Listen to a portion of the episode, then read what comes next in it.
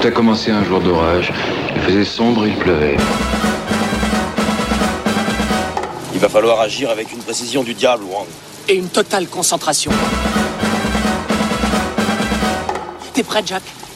J'étais prêt dans le ventre de ma mère. Bienvenue à la fête, camarades C'est l'heure de faire jouer ma tête cracheuse de plomb. Alors il va falloir faire vite. Vite, vite Attends, sois pas si pressé.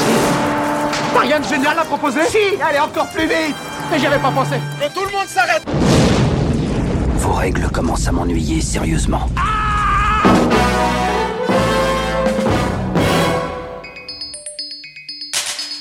Salut à toutes et à tous et bienvenue dans ce nouvel épisode de la Formule Express, de retour à l'écran.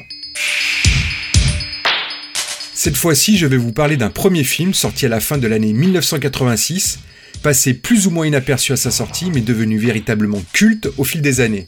Ce film c'est Kamikaze de Didier Grousset, première production de Luc Besson, avec Michel Galabru, Richard Boringer et Dominique Lavanant. Kamikaze, c'est l'histoire d'un vieil ingénieur aigri, victime de la tyrannie du jeunisme, qui va mettre au point une machine à désinguer tout présentateur télé apparaissant en direct au travers de la petite lucarne. Une façon pour lui de se venger, d'engager une croisade contre cette société qu'il a rejetée.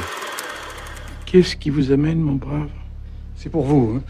Enfin, euh, la direction, euh, compression de personnel. Dans ce bureau, ça m'étonnerait. Je suis tout seul. Je dois vous la remettre en main propre. Voilà Je l'ai reçu en main propre. D'être content? Alors dehors, avant que je vous décapsule la tête. Allez, oust Allez, oust Barrez-vous Un de ces quatre, c'est moi qui vais vous virer Et ça se saura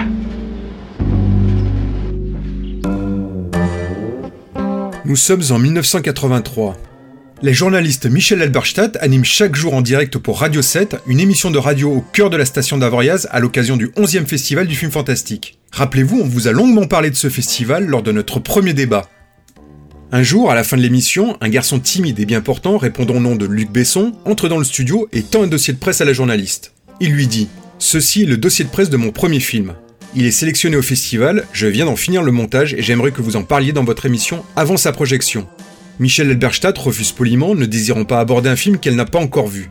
Mais devant l'insistance du jeune homme et après avoir rencontré Sophie Schmidt, la monteuse, et Pierre Jolivet, l'acteur principal du film, elle accepte tout de même de voir le film, mais sans grande conviction. Ce film, c'est le dernier combat. C'est un film d'aventure d'abord pour moi. C'est un film d'aventure sur un support fantastique. C'est-à-dire qu'on on s'est servi du thème fantastique, l'action se, situe, se situant plus tard dans, dans le futur. Mais je crois que c'est avant tout un film d'action et d'aventure. Les lumières s'éteignent et le dernier combat commence. 1h30 plus tard, Michel Alberstadt est véritablement enthousiasmée. Elle vient de voir un premier film audacieux et maîtrisé qui finira par décrocher deux prix au palmarès du festival. Une amitié vient de naître entre Besson et Alberstadt. Elle sera d'ailleurs l'une des seules à pouvoir interviewer le jeune cinéaste par la suite. Une amitié qui se consolide lors de la sortie du second film de Besson, Subway, également encensé par la journaliste, un peu comme tout le monde d'ailleurs à l'époque. Le succès du film étant indiscutable, les deux amis décident de fêter ça autour d'une bonne table. Besson demande à Alberstadt Ça te dirait d'écrire un scénario? La journaliste répond par l'affirmative. Écoute, j'ai un sujet de film, mais je ne veux ni l'écrire, ni le réaliser, ni le produire. Si le sujet te plaît, tu serais partante pour écrire le scénario? Alberstadt ne se voit pas refuser. Quelques jours plus tard, Besson raconte son sujet à la journaliste qui est immédiatement emballée. Les deux complices se donnent rendez-vous deux mois plus tard pour une première version du scénario. Bonjour et merci d'avoir choisi la une. Tout d'abord, un dessin animé Babar fait du Beaucoup trop conne. Les deux mois d'écriture vont être particulièrement stressants pour Alberstadt, qui découvre la difficulté de l'exercice. Elle parvient tout de même à relever le défi avec une semaine d'avance sur la date de présentation prévue initialement. Besson est emballé par ce premier jet, et les deux vont travailler ensemble à le peaufiner pendant un mois supplémentaire. Le casting est rapidement choisi et par chance, Galabru, Boringer et Lavanant acceptent tout de suite de participer au projet. Besson pense alors confier la réalisation à Didier Grousset, son assistant sur Subway. Grousset accepte lui aussi et participe à l'écriture de la version définitive du scénario. Fin décembre 1985, la production de Kamikaze est officiellement lancée. Elle est morte toute seule ou quelqu'un l'a aidée? Dans 10 ans d'autopsie, j'ai jamais vu ça. T'expliques comment? J'explique. Demande à mon fils. Ah, tout ce que je sais, euh, c'est qu'elle a un trou dans le ventre. Bah heureusement que tu me montres, hein, parce que je l'aurais pas remarqué sans ça. Un trou de quoi? Ah, pas, pas de traces de poudre, pas d'acide, euh, pas la moindre trace de quoi que ce soit. Je marque quoi dans mon rapport? Mort naturel? Ça va faire louche. T'appelles Esberg et tu lui dis qu'il se démerde avec la balistique. Pour me calculer la trajectoire et la force du projectile qui leur fait se tourner dans le buffet. Mais puisqu'il n'y a pas de projectile. Je sais. Et je veux qu'Iceberg il fasse comme si.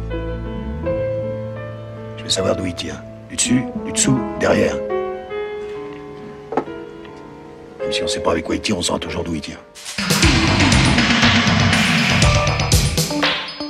Quatre mois supplémentaires vont être nécessaires pour choisir les lieux de tournage, les seconds rôles et les techniciens. Le premier tour de manivelle est donné le 10 avril 1986.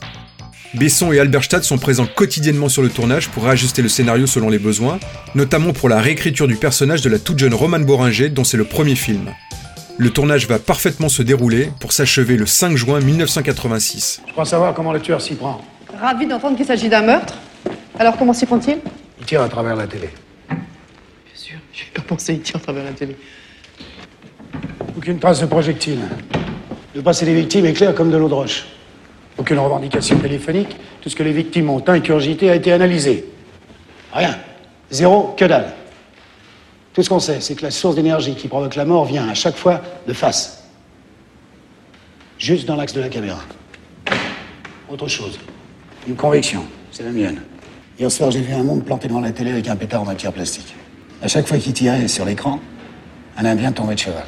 Elle est un peu dur à avaler votre histoire de western. Vous avez une autre solution? Parce que c'est pas plus invraisemblable que la thèse sur les morts naturelles en série. Par contre, c'est beaucoup plus effrayant. Parce que ça voudrait dire que. Ça voudrait dire que le tueur est quelque part en France, tranquille devant sa télé. Et que moi, j'ai 55 millions de suspects. Coproduit avec ARP, une toute jeune société, le film sera distribué par Gaumont qui décide de le sortir le 10 décembre 1986. L'aura naissante de Besson ne permettra malheureusement pas à Kamikaze de connaître un grand succès, le film ne cumulant au final que 490 000 entrées en fin d'exploitation.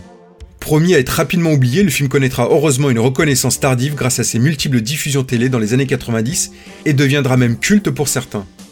Le relatif échec du film n'aura pas de conséquences pour les trois acteurs principaux qui continueront par la suite à enchaîner les projets. Idem bien évidemment pour son producteur dont la carrière explosera réellement deux ans plus tard avec Le Grand Bleu. Ce fut plus compliqué pour Didier Grousset qui tournera par la suite un second film, Rendez-vous sur un tas de sable, avec Richard Gottener, passé totalement inaperçu. Ce second échec le condamnera à poursuivre définitivement sa carrière à la télévision. Un charmant paradoxe à la vision de Kamikaze qui dégomme avec une certaine jubilation le petit écran. Quant à Michel Alberstadt, elle se partagera avec succès entre l'écriture de romans et la production de films variés au sein d'ARP comme la saga Taxi ou This Must Be the Place de Paolo Sorrentino. Pour voir Kamikaze aujourd'hui, il faut se retourner vers une édition DVD parue chez Gaumont ou vers certaines plateformes VOD. Oui, on va rigoler. Écoutez Thérèse, je n'aime pas dire du mal des gens, mais effectivement elle est gentille. Vous savez, les avis, c'est comme les trous du cul. Tout le monde en a un. Eh bien, mettons-nous au travail. On va rigoler.